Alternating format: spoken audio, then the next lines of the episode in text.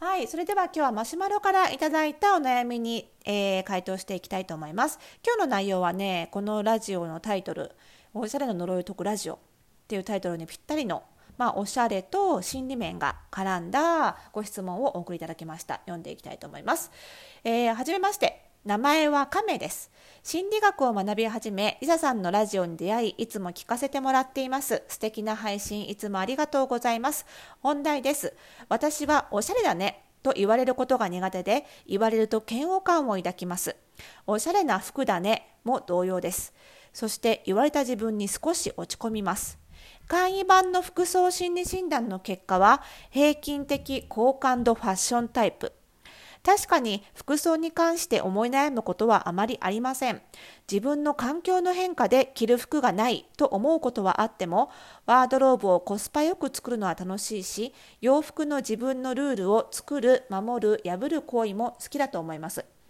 おしゃれなかおしゃれに関してネガティブなイメージがあるのか、嫉妬心を受けるのが嫌なのか、目立ったことが嫌なのか、どれもそうかもしれません。もう少しおしゃれにプラスのイメージを持ちたいなと思っています。アドバイスいただけたら嬉しいです。よろしくお願いします。ということでね、亀さんメッセージありがとうございます。えー、それでは今日はこの、えー、ご質問についてちょっとね、心理学的なお話がメインになるかなと思うんですけれども、お話ししていきたいと思います。それではスタートです。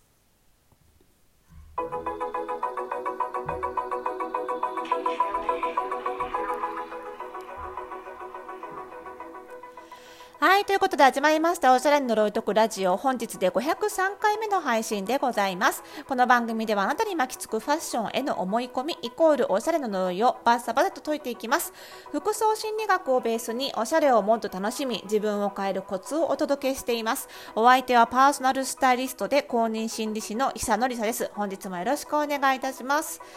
いや昨日のね、配信で、こう何か自分の心に浮かんだマイナスの感情を見つめすぎると良くないよとまあほっとくのも大事だよと言っといてあれですが、まあ、今回お寄せいただいたねその亀さんもその人にね誰かにおしゃれだねとかあその服おしゃれだねみたいなことを言われた時に嫌悪感を抱くとじゃあこの嫌悪感についてどうするかって話なんですけど、まあ、これもマイナスの感情じゃないですか。ねまあ、昨日の話からするとほっとけって結論になりそうなんですが、まあ、これはちょっと掘り下げてもいいかなと どっちやねんって思うと思うんですけど、まあ、こういうふうにこう掘り下げていくと原因が見つかってあの負の感情がなくなるかもしくは弱まるかも。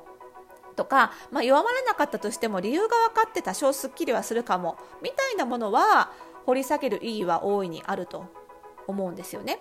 昨日言ってたのはねこの昨今のこう衝撃的な事件が元となった不安感とかそういうのは掘り下げても原因分かってるじゃないですか。原因分かってるしね解決もなかなかしようがないじゃないですか、まあ、そういうのはあまりね掘り下げるよりは気を紛らす。放っておく方がいいと思うんですけど、まあ、今回に関してはねなんかちょっと原因が掘り下げて今日見つかりそうな感じもしますよね。で、まあ、こういうねその何かの出来事が起こった時にこう自分の中に特定の感情がとっさに浮かんでしまってそしてその感情が誰にでも浮かぶようなもんじゃなくってねあの自分独自の感情っていうのかな？特有の感情というかが浮かんでしまってそれによってなんか悩んでしまうっていうようなことがあった時に、まあ、心理カウンセリングではね結構認知行動療法って言われるものが適してるかなと思うんですよね。でちょうどねあの先週の金曜日にやったあの私がやってるオンラインサロン服装心理ラボのあの月1回のねライブ配信での講義テーマがちょうどこの認知行動療法だったんですよ。なのでねラボのメンバーさん的にはああれこのケースでも使えるのかってね思って聞いていただけてると思うんですけどでその認知行動療法っていうのはあのその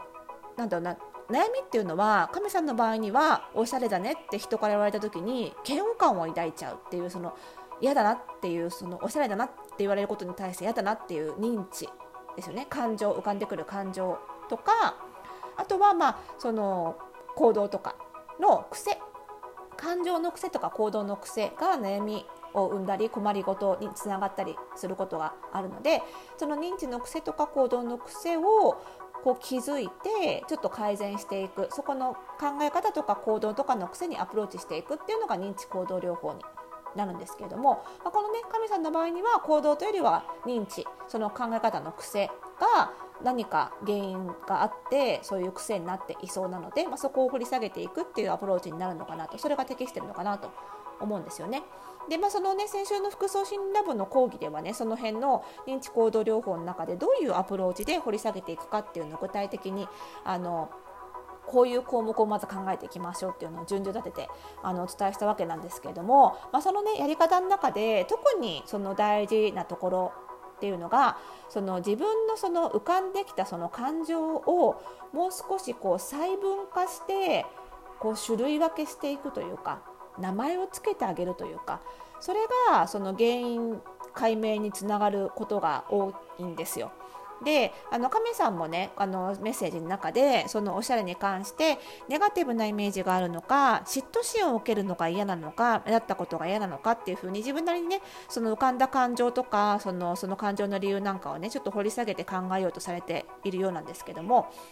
まあ、こんな感じでねその嫌悪感を抱くって書いてあるんですけどその嫌悪感っていうのをもう少し掘り下げてその感情どんな感情なのかっていうのを考えてみていただくとその原因につながるヒントが得られるかなって思うんですよ。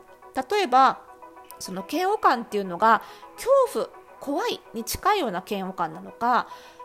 なんでしょうね焦りみたいなものなのか恥ずかしさ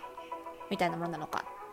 でもちろんどれか1種類ではないと思うんですよね感情って。なので、えー、数種類あるようであればそれぞれが何パーセントずつなのかみたいな割合を考えていくこともその原因解明につながっていく可能性があるのでそれをね一回やってみると思うんですよね。